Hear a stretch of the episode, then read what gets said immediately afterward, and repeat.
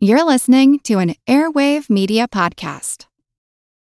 When you need mealtime inspiration, it's worth shopping Kroger, where you'll find over 30,000 mouthwatering choices that excite your inner foodie. And no matter what tasty choice you make, you'll enjoy our everyday low prices, plus extra ways to save, like digital coupons worth over $600 each week. You can also save up to $1 off per gallon at the pump with fuel points. More savings and more inspiring flavors make shopping Kroger worth it every time. Kroger, fresh for everyone. Fuel restrictions apply. With Lucky Land slots, you can get lucky just about anywhere. Dearly beloved, we are gathered here today to. Has anyone seen the bride and groom?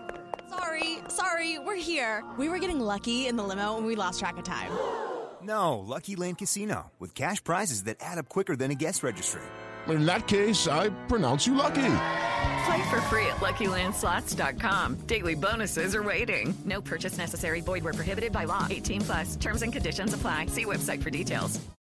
Ishtar, a bearded goddess of sex and war from ancient Mesopotamia. She was hot-tempered with a lust for conquest, and her priestesses were transgender. Oya, Yoruba goddess of the wind, storms, lightning, tornadoes, thunder, commerce, and war. She rules the destruction that comes before positive change.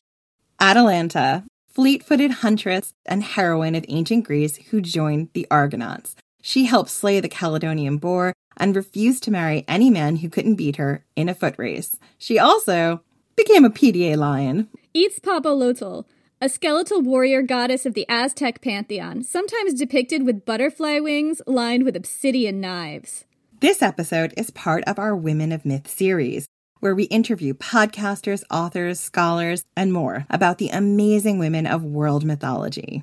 It's based on our book of the same name, Women of Myth, illustrated by the amazing Sarah Richard. It's available wherever books are sold, or go to ancienthistoryfangirl.com to find links to a bookstore near you. Ah, goblins!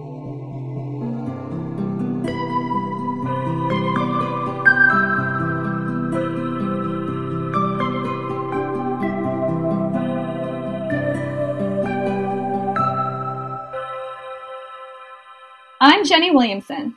And I'm Jen McMenemy. And this is Ancient History Fangirl. So today we are joined by a very special guest, Mari Catrin Phillips of Myths and Tits. So Mary is an illustrator who we both adore, and she has a special focus on Greek and Welsh mythology, and we are both huge fans. Welcome. Hello. Hi, thank you for being on the show. No problem. Thanks for having me. Thank you. Thank you so much for for joining us. We're both massive fans. I've been a fan for ages. I own several of Mari's works, and I'm always Jen. How many things are on your walls right now of Mari's? there are quite a few. Uh, one, two, three, at least four that I can think of. You're my best customer. so, tell us all about yourself. Um, how did you get started as an artist, and how would you describe your work? I have pretty much always wanted to be an artist. My great grandfather was an artist, so I kind of grew up with quite a creative family.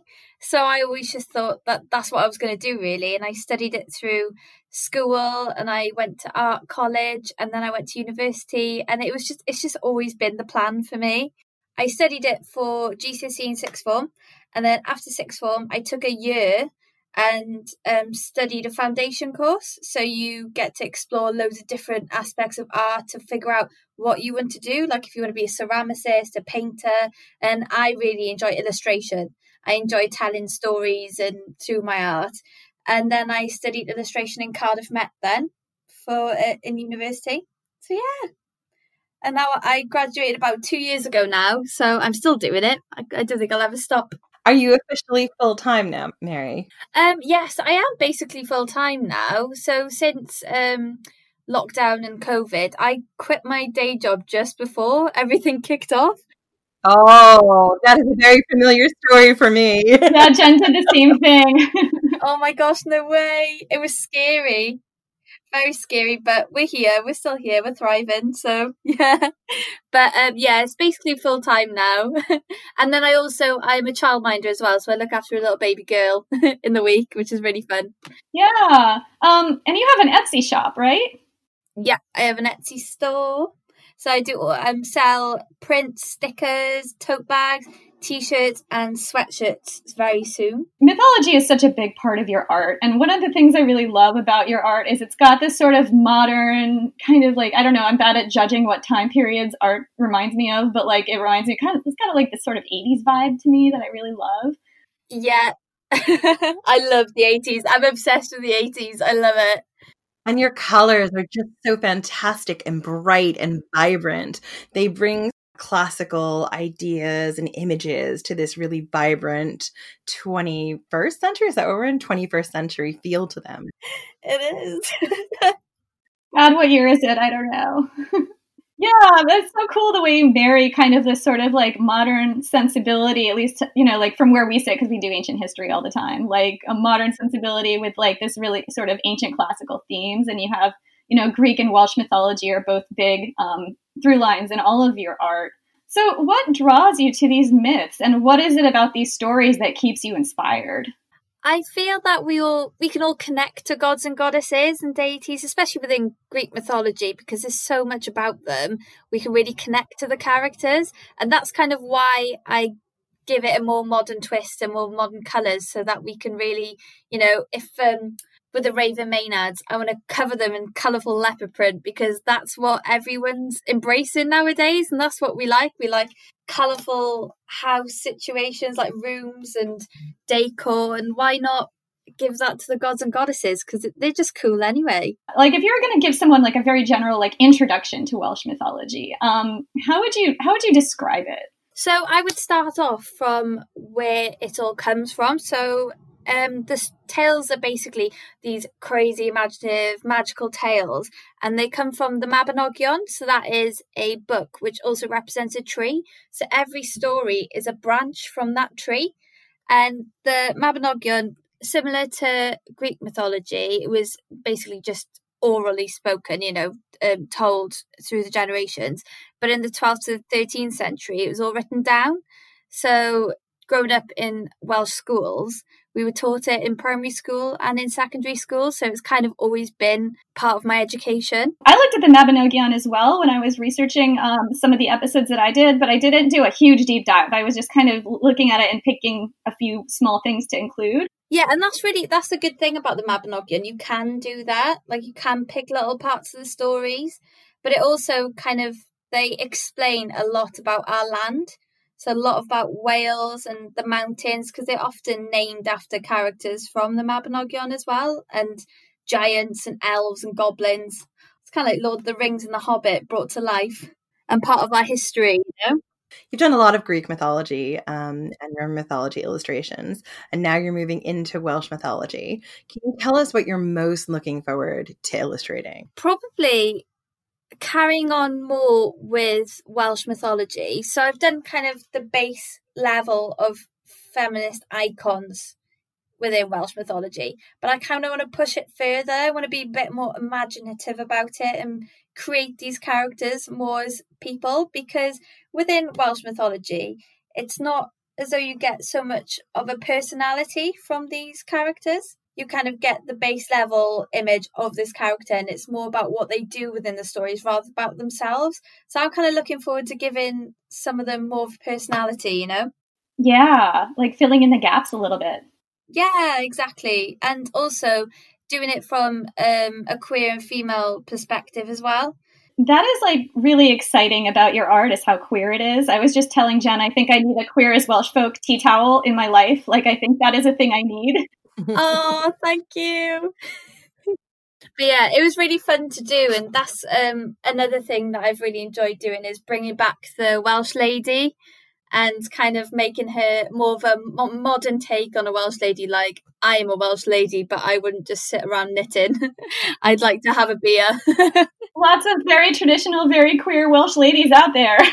yeah, exactly, and love it, and also exploring gender throughout um, Welsh history as well. How does queerness show up in the Welsh myths? Are there any queer couples and love stories that you really love? Um, unfortunately, there's not because I have looked through my sources and nothing that I've spotted yet. But I think it is down to Christianity kind of taking over.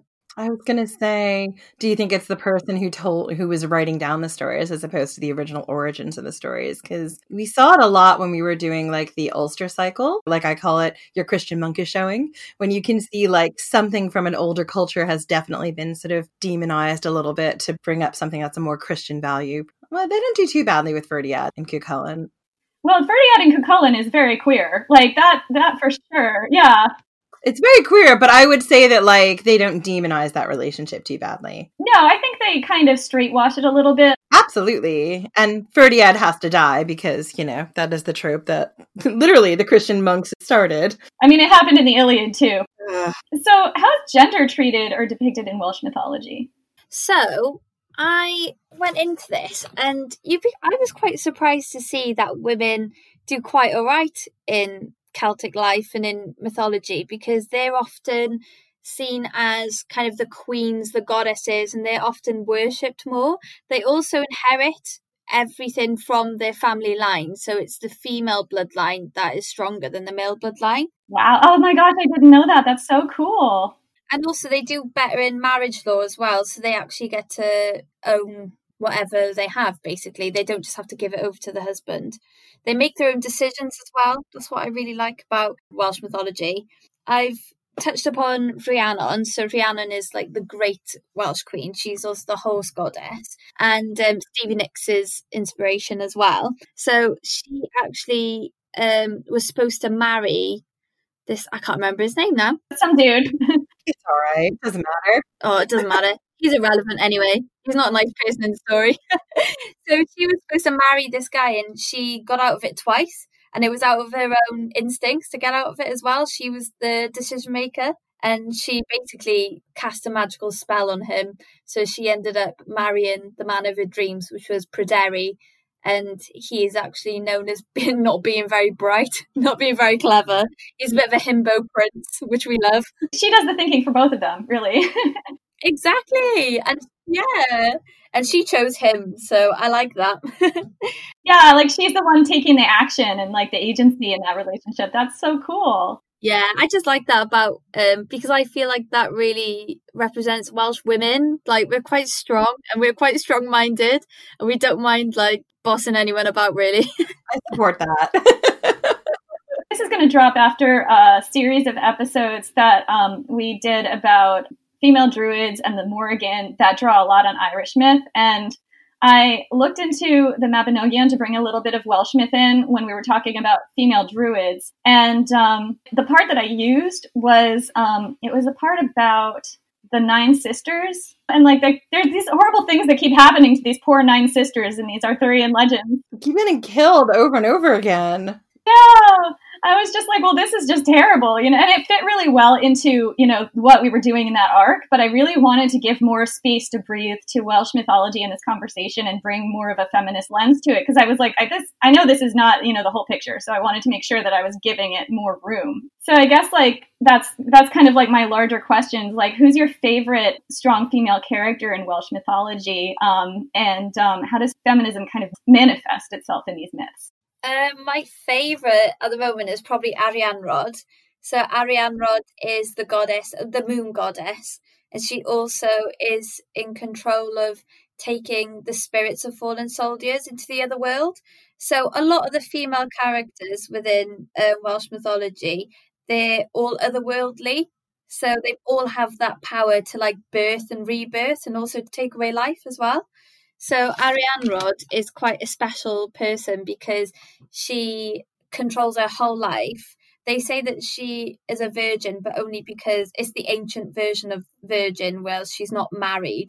She still is free with her sexuality. And my favourite thing about Arianrhod is the fact she has a massive thing for mermen. Wait, what? Sorry. she loves sleeping with mermen Oh my gosh, tell me more about that. Mari has an Arianrhod um, sweatshirt, which is great for the cold months. It's amazing. It's in her Etsy shop. I'm just saying. Can I also ask, like, what kind of mermen are they? Are they like top half human, bottom half fish, or other way around? You know what? I have no idea. I've just watched The Lighthouse as well, and this crazy mermaid character in that as well. I looked into it and basically there's no characters that she falls in love with. It's just said like she just fancies Merman, which I was like, that is amazing. So I'm definitely going to create a piece where she is in the water surrounded by all these mermen. But um, yeah, I just I just love her, and she's also compared to Artemis and Athena quite a lot because she has um, female followers. She also has a castle, which is Castell City, which means spinning castle. So that is in the aurora borealis, so like in the Milky Way. So when you see the stars glowing, that is supposed to be a castle in the sky. And it's also in Ynys Môn, so that is Anglesey. So it's a tiny island just off the north of Wales. So that is supposed to represent like the other world, which is called Annwn in Welsh. So when you hear Annwn, Annwfn, that means other world. Oh, we did a okay. So number one, we did um, a whole episode about Anglesey and the Druids' Last Stand, and we also um, talked about there was a poem, the Annwfn poem. I forget what it was. There was a poem about that that we talked about in the female druids episode. Yeah, I read about that recently, actually. Yeah, and the nine the nine sisters appear in that, and King Arthur steals their cauldron or something. It, it's like a little small, tiny part of it. God damn you, Arthur! Freaking Arthur! Yeah, he's got a lot to answer for. He's got so much to answer for. Just so fed up with him. What Excalibur is his sword, isn't it? Yeah, that's the that's the sword. Yeah, I read that it can be found in places in West Wales, like in random places in Wales, which is really funny. Like doing my research, it's just typical Welsh people being like, "Oh yeah, it's over there, like it's in that river," and like we're just trying to trick all the English travellers who come over. We're just like, "Yeah, that's his sword in that river." They probably just tell the travelers like, "Go look for the sword." Like it's like a kind of a funny joke to play on them. Oh my gosh, yes! I'm reading this really good book. I can't remember the name actually, but it's all about um, LGBTQ people of Wales. So a, that's kind of basically what I wanted to say as well. Just because you can't find LGBTQ plus characters in mythology. There's still so much rich history in Wales. Just looking towards them really. And there is one lady named Peggy who is part of the LGBTQ. And um, this English traveller came around because he was writing a travel book. And he heard that this woman lived up from other Welsh people that she could either be 70 years old, 90 years old, or 130. And when she was 90, she could wrestle any young man from the village and she would win. Wow. it's just like all these to- all these tales, which I'm just like, yeah, I can imagine my grandmother telling me that. I love that. I bet there's a lot of women like that in Wales.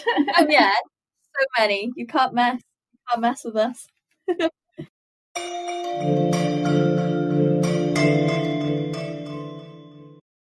Judy was boring. Hello. Then Judy discovered ChumbaCasino.com. It's my little escape. Now Judy's the life of the party. Oh baby, Mama's bringing home the bacon. Whoa, take it easy, Judy. The Chumba life is for everybody. So go to ChumbaCasino.com and play over 100 casino style games. Join today and play for free for your chance to redeem some serious prizes. ChumbaCasino.com. No purchase necessary. Void where prohibited by law. 18 plus terms and conditions apply. See website for details.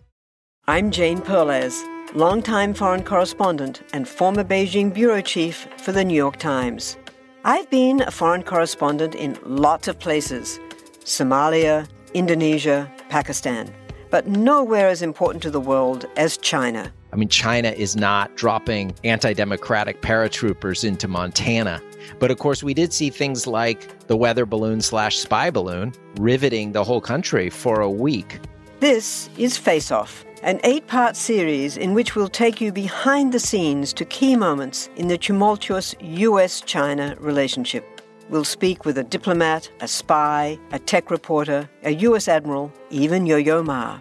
Plus, my pal and noted China historian Rana Mitter joins the conversation. We'll look at what's driving the two nations apart and explore whether anything can help bring them back together. Face Off launches April 9th. Hello, everyone. You may recognize me as Gabby from the History of Everything podcast. And my name is Brenna, and you don't recognize me from anything yet. Together, we're two scientists who explore all of the weird little questions and conspiracies of the universe in our new podcast, Mystery of Everything. Everything has an explanation. We hope. But That is what we're here to figure out. we will dive into the science behind many popular conspiracy theories, such as vaccines causing autism, flat earth theory, and was the moon landing fake? And if so, why the heck would anyone even do that?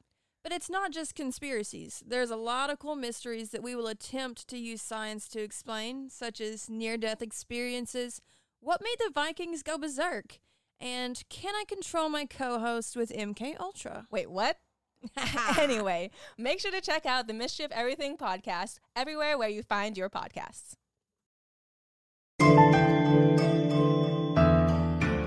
Are magical women portrayed in Welsh myth? Like, are they usually goddesses? Are they usually kind of like, you know, magical queens with these powers? Are they usually mortals or like kind of like like, how does it work? Each one is a bit different. So I would say Arianrhod is more of a goddess. Um, you have Rhiannon. She is the High Queen, but she's also otherworldly as well. So she's um, a goddess queen hybrid mixture.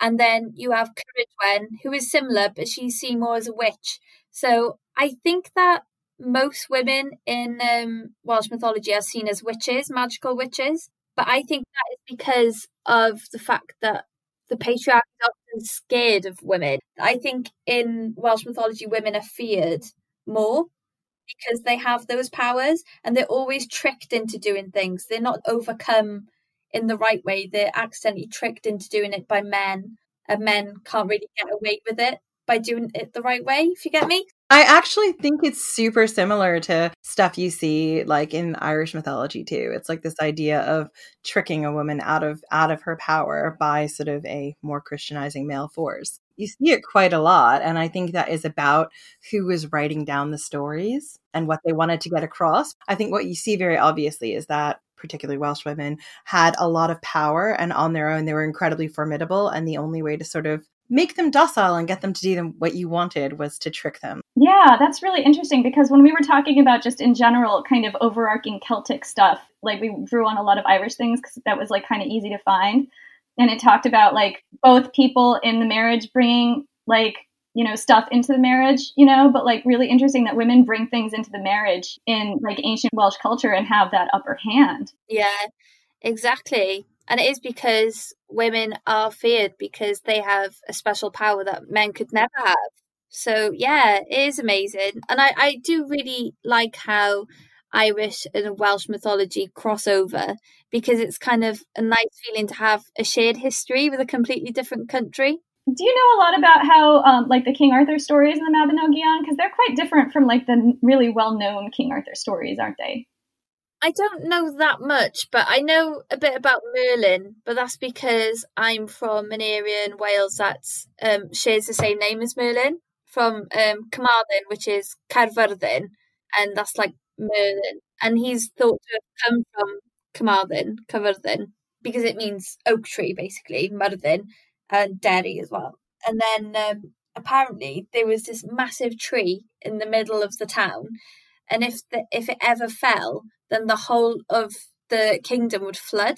So I think it was only like a few years ago that they actually took the tree and preserved it just in case that that curse would fall upon the whole town, which obviously it didn't. But they've preserved the tree now and they've put kind of a monument in its place. But I've always grown up thinking that Merlin was a Welshman. Well, it totally makes sense too because um, oak trees were sacred to the Druids, and the Druids had their, you know, base of operation in Wales during the Roman invasion. Wales was the last bastion, wasn't it, Jenny? It was sort of the last strong Druid holdout. They all came from across, you know, Central Europe and Britain, and they stayed in Wales. That was the last center of Druid learning. Yeah. We still see druids as well in our traditions now. So we have, um, I don't know if you heard of it, called the Eisteddfod. So it's basically something that you'll probably be forced into do when you're in primary school. so it's basically just like a celebration of Welsh culture. So it's singing, also read out poetry as well. There's disco dancing even. But um, it's just basically a massive Welsh festival and celebrating Welsh culture and arts and they have druids in their ceremony. Oh wow! Yeah, it's just really cool, and they always have like really. They always choose druids really well. Like they had um, rugby players do it a couple of years ago, which is really cool. I thought like Welsh rugby players, and they were young as well, so it really brought in the tradition, and it was just nice. So there's this certain like amount of continuity and like a connection to these older traditions. It sounds like you just grew up around this stuff. It sounds so magical. It is magical. I mean, at the start, it was kind of like scary tales, some of them, because you listen to them and you're like, ah, goblins. They're like, but, um, it is just nice. Like I do feel like more of a connection to the to the land around me, and because Wales is so rich in poetry and culture and just everything really, and it just kind of makes sense to us. It's kind of like our being. I went to school and I was surrounded by mountains, and you know, you can really feel that presence of nature and everything surrounding you. So when you get into mythology, it just it just may, means that everything makes sense and you can really relate to it then. So yeah, I mean, I did grow up around it. It wasn't until now that I've really started with um, Welsh mythology again because I got into Greek mythology because there's so much drama and gossip there. I was led into that, but I'm just going to create some drama and gossip in the Welsh mythology. To be honest, I feel like Greek mythology is sort of like the gateway drug of all sort of mythological interest afterwards. I could be wrong, but I feel like it's the easiest one because it's so it's been so widespread because of colonialism and a lot of other cultures taking bits of Greek mythology and putting it into their works that it's so easy for a lot of people to get into. It's it's really readily reproduced a lot. And then once you've sort of gone there you're like but what are the other stories? Tell me egyptian stories. Tell me north african stories. Tell me east asian folk tales and things like that. I know. There's so much to read about that's the thing. Mm-hmm. and they tell us so much stuff about the cultures that came up with them, you know? Do you have any more thoughts about how um, what Welsh mythology tells you about um, ancient Welsh culture? I think there is more about respect in the sense of respecting the land and expect uh, respecting each other as well. So there's quite a few times in mythology where people will fall or people will be punished because there's certain rules. So within um, Arianrhod's tale, so she basically gives birth to these two like entities. One of them is Dylan Ail Don, which is a but she basically gives birth to two blobs. and there's no other way of saying it, blobs. so one of them is uh, Ail Don, and he's a sea spirit, and he's an offspring of a merman. I was going to say that's got to be a merman's baby. So he uh, becomes a spirit and is um, ends up in the sea. And then the other one is Lleu Llawgyffes, um, and he is born a light, like an orb. And um, later on in the story, Arianrhod kind of rejects him at birth, which is quite interesting because a lot of goddesses in Welsh mythology are related to motherhood and fertility, but it also shows different sides of motherhood. So you've got Rhiannon, who's very nurturing as a mother, and then you've got Arianrhod, who's quite distant from her children. And when women have children in Welsh mythology, they have to name the child, um, allow them to bear arms, so to be able to battle in war, and to also show them the I read one thing before, like show them the powers of women, basically introducing them to a woman and setting them up with a, another woman. Yeah, so they essentially they essentially decide who that that child is going to marry, not the father. It's very much the woman's choice who they're giving their child to. That's fascinating. Yeah, yeah, basically in like an arranged marriage, and Ariana doesn't want to do any of that. I think because she's. I'll, I'll tell the whole story because you wanted me to tell you a story, didn't you? At some point. Please do.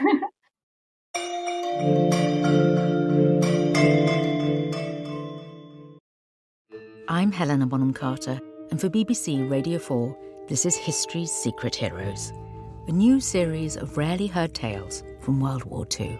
They had no idea that she was Britain's top female codebreaker.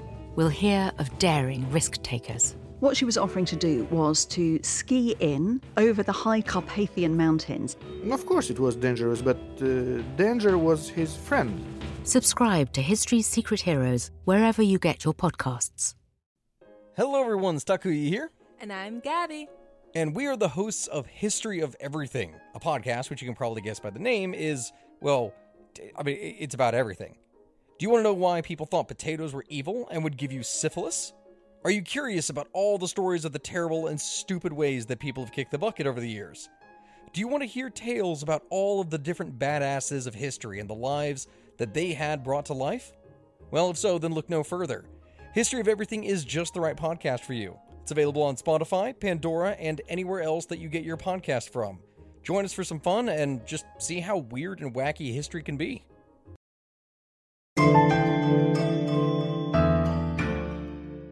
So there was this magical magician king called Math, and Math had um, a curse bestowed on him. So when he wasn't in battle, he had to have his feet placed in a virgin's lap at all times, or else he would die. When he was in battle, he was fine, but when he was at home or out of battle, he had to have his feet placed in a virgin's lap at all times. So basically, being cared for by a virgin, and I think that this virgin was probably his property. So they had to protect that virgin's chastity. But his um, nephews fall in love with Goewin. So Goewin is the his maid at this point in time. And Gilfaethwy is one of his nephews, and he actually rapes Goewin and manages to get rid of her basically from the palace and banishes her. And then that means that Math needs to find somebody to basically keep him alive and to keep his feet in their lap. So they look to Arianrhod, who is actually Math's niece. And because she has such a strong tie to the bloodline, because she's the one who carries on the family's um, bloodline, she has looked to becoming basically the replacement. So they have to test her virginity. And to test her virginity, they place a magic rod on the floor, and Math asks Arianrhod to step over his magic rod. And this is what's written down. Much symbolism there. Oh my This God. what's So much symbolism. That she has to walk walk over his magic rod, and as she does that, she suddenly gives birth to two entities. So one is Dylan, like I've mentioned, Eildon, and he's the merman's offspring. And then we've got a blob of light, which later on becomes Lleu Gyffes. So Math, the magician, actually tries to conceal Lleu from Arianrhod because she doesn't want anything to do with him because she's so, so embarrassed at how the men tricked her into stepping over the rod and to revealing that she wasn't a virgin basically. So she immediately shies away and is just like, fuck you guys, why did you do that? Like, I've had enough. Yeah. I don't have to justify my life to you. Everyone here's an asshole. Fuck it all. like, I'm just having fun, shagging mermen. That's what I do. no, like none of this magic rod bullshit. I'm gonna go back to my mermen who know how to appreciate me. I've got a better magic rod playing at home. I'll play with that. Right, it's a much more magical rod at home. It's battery powered as well. That's right. We all got listen. Those are very important to have. A woman's got needs. Listen, that magic rod can go all night. It's fine. Yeah. That's right. I do not need your magic rod. In fact, it's not magical. It's a bit disappointing. I love it. Also, keeping your feet in a virgin's lap is one of the strangest geese I've heard of so far. I know, but Welsh mythology is full of that. So it, it gets a bit weirder later on in the story. So because Math is trying to conceal the fact that he actually has Arianrhod's child, so he places the child in his chest and the child grows from inside his chest. And because he's in this with like magical wizard's chest, he grows at twice the normal rate. So when he is four years old, he's the size of an eight year old. So Math tries to reintroduce Arianrhod to her son, and um, she still refuses to give him a, na- a, a name or anything like that. But Math actually um, disguises Lleu as um, a shoe shiner, shoemaker. And Arianrhod just comments on the boy's appearance and says, Oh, he's got very light hair and he's got quite a skillful hand. And that's where the name Lleu Llawgyffes comes from. So in Welsh, it translates to um, fair hair and skillful hand. She's accidentally named him then. So that's one of the tricks gone. So the second thing is that he's not allowed to bear arms, he's not allowed to fight. But um, in some way, um, can't remember how she doesn't. Oh my gosh, I've forgotten to write that bit down. He's not allowed to bear arms, basically, but they'll find a way. He finds a way somehow. And the third one, which is the most important thing, is the fact that he cannot marry a human woman. Similar to Pygmalion and also Eve from Adam and Eve, Math and Gwydion, Lleu's uncles, they actually create a woman for him, like the ideal woman, the perfect woman, out of flowers. They make her out of um, the flower of oak, broom, meadowsweet, and they name her Blodeuwedd, which means flower face in Welsh. So she becomes this flower goddess.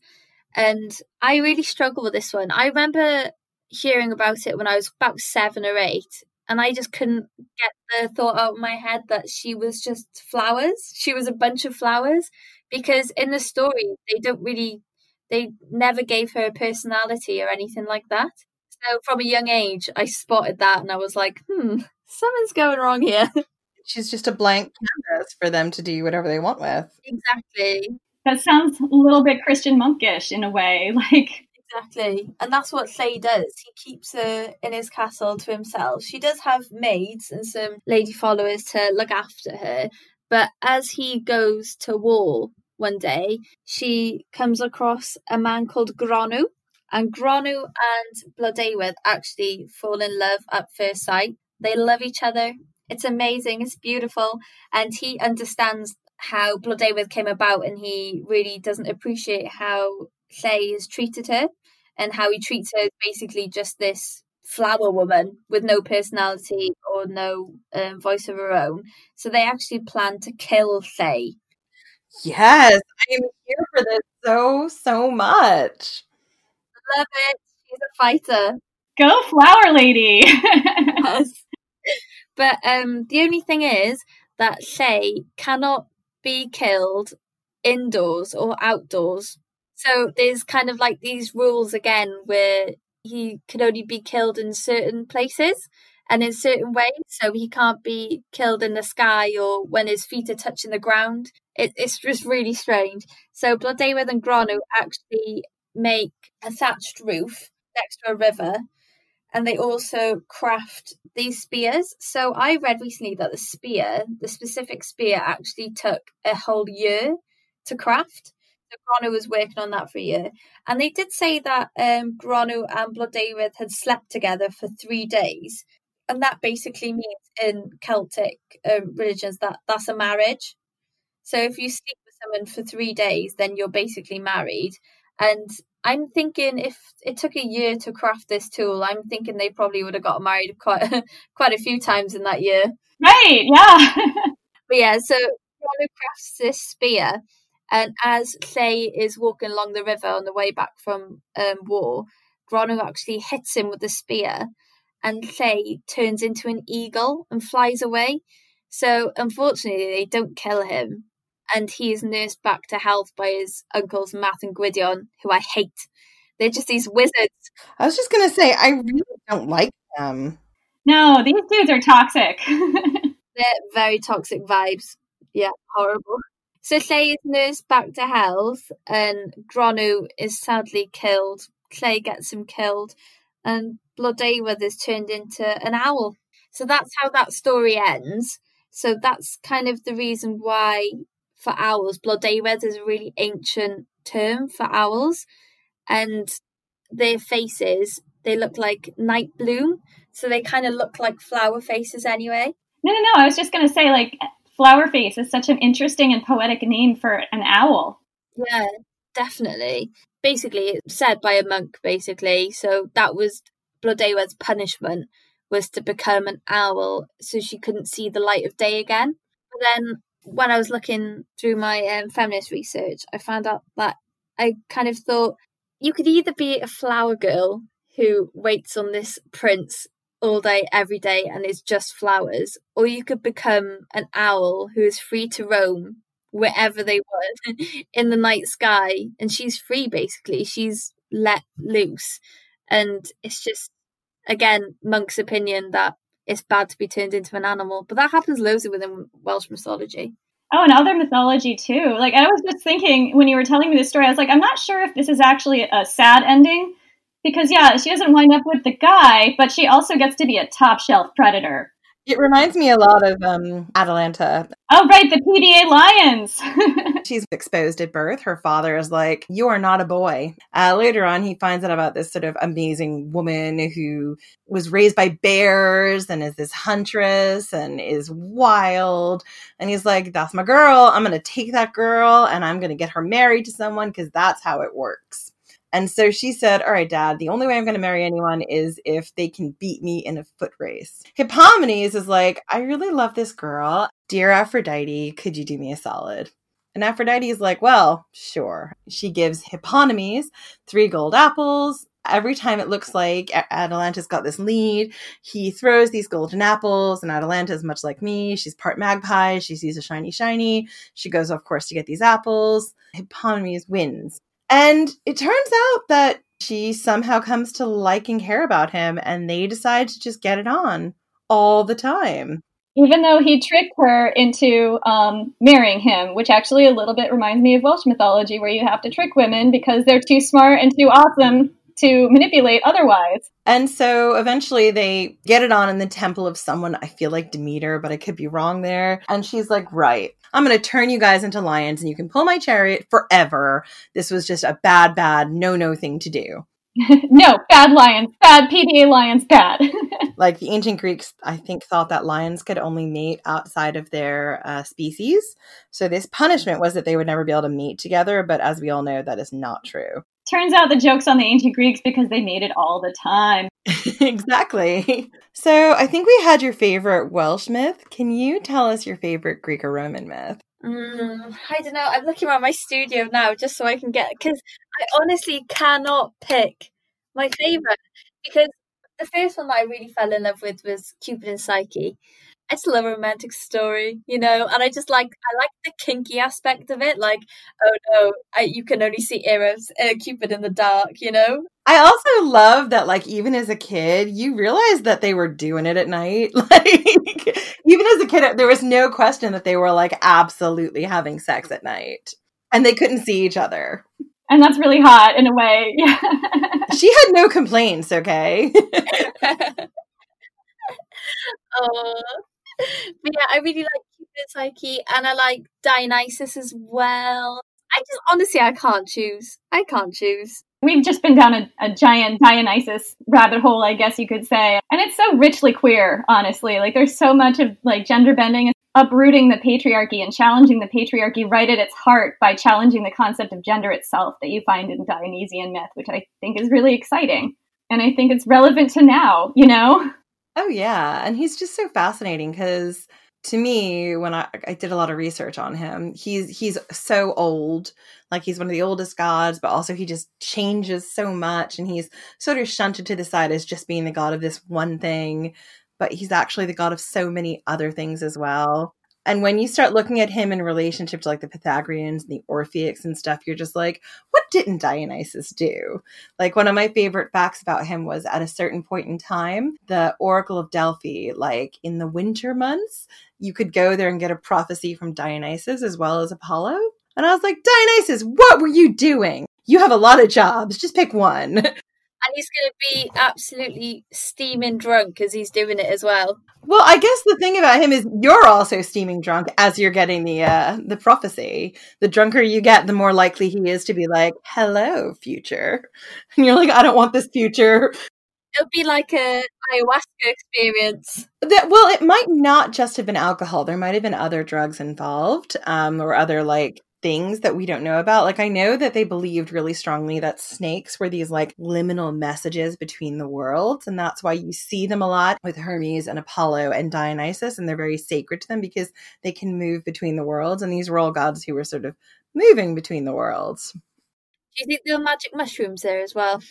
Oh, I'm sure there was. I didn't do too deep a dive. I was like, oh man. That's probably where all the Mabinogion came from, to be honest magical rods, merman. So, what are the themes that you see like repeating themselves from your Greek mythology work into your Welsh mythology work? I would say strong female characters. I mean, that's kind of what I started off doing. And I feel like, I, I don't know, I just feel like we're especially now on Instagram, I feel like feminism has gotten to the point where women recognize that they can be confident now and they can't, you know, they don't need to be told so much as in like body positivity and all that. We know that now. We know that we're worth it. So it's just kind of showing off that and just showing off as goddesses ourselves and really appreciating appreciating ourselves and appreciating each other. So it's not as in like trying to inform girls on feminism anymore. It's basically just celebrating it and just having fun with it. So I think that's kind of what I do, and also um, bringing in LGBTQ as well. I mean, I feel like starting off with Greek mythology, it really helped me discover my own sexuality and my queerness, and being able to present that and doing it in a way that's so public, but having you know the historical facts of ancient Greece behind that as well. And so when other people would see my work, people wouldn't feel like they were so alone if they knew that they were queer and they had something to fall back on, which is has always been the case with Greek mythology. It's always been written, it's always been spoken about, and especially queer relationships. So that so I basically don't want young people thinking that they can't express themselves or express their queerness. And if they see me doing it and doing it even within Welsh mythology and doing it as a Welsh lady, I hope that people do, you know, resonate with that. How do you find queerness um, coming up again and again in your art? I, I feel like I can't really escape it really because I've always been so interested in queerness. Like even when I was quite young and I didn't really understand it in myself, I was always so drawn to characters in soap operas and stuff like that who were queer and who were gay, lesbian. And I just thought that it was so nice to see that represented on TV, even though not all of the storylines were really positive. It was still so interesting and just something so different because where I grew up, we were it wasn't very progressive in West Wales, even though like it depends on the people really, but um it's quite tough sometimes when you're in the middle of nowhere and you can't really relate to anyone.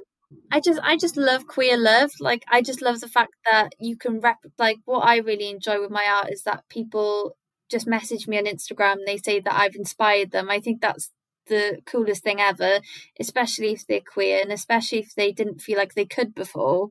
You play a lot with like you know different different body types and um i really love i think it's your ariadne um images that i've seen. It's just like a, a really beautiful goddess who looks like maybe she gave birth at one point you know? Like i love that. Like seeing uh, women's bodies per, like portrayed in a celebratory and also very real and relatable way is oh yeah and you and what you said about body positivity and things like that that i really love is a lot of your goddesses are you know, they are not necessarily the tiniest people. And as someone who's not a tiny person, it is nice to see a goddess who isn't perfect. You know what I mean? Yeah, I mean, I think it's for women, it's a lot easier because for women, we understand our bodies. We're all different shapes and sizes, and we know that. So it's really nice just to draw someone who looks just like your best mate because you think that she's a goddess. Absolutely. Like, we're all goddesses. Damn it. and just yeah, just doing that basically. I do really enjoy um, just creating these women and creating the characters. And when when I I don't really ever think about body types anymore because I used to want to be um, a fashion illustrator when I was a teenager and a fashion designer. And I remember drawing the figures and just thinking, this is so boring. I don't want to draw anything for someone who's just, well, who's quite small and just more traditionally you know, beautiful. So important to see. I think like it's really easy sometimes to think like not to really look back at how far we've come in a lot of representation and how important the work that you and other artists are doing to make sure that that is out there and celebrated and people are able to really feel connected and and part of it. This has been really really fun. Mari, thank you so much for coming on the show. Oh, well, thanks so much for having me. I've had so much fun. can you tell everyone who's listening where they can find you? Okay, so you can find me on Instagram at, at mitts and tits. So everyone thinks I say mitts as in gloves, but I'm saying mitts as in mythology and tits as in breasts. There's a link to my Etsy store in my bio there, and I'm also on TikTok as well. I'm trying to get down with the kids, be cool like a teenager again. I am not cool enough for TikTok. I've figured that out. Yeah, I'm barely cool enough for Instagram. I cannot do TikTok, but I try, so I missed some tips on that as well. All right, thank you so much for coming. This has been great. oh, thank you for having me. Thank you.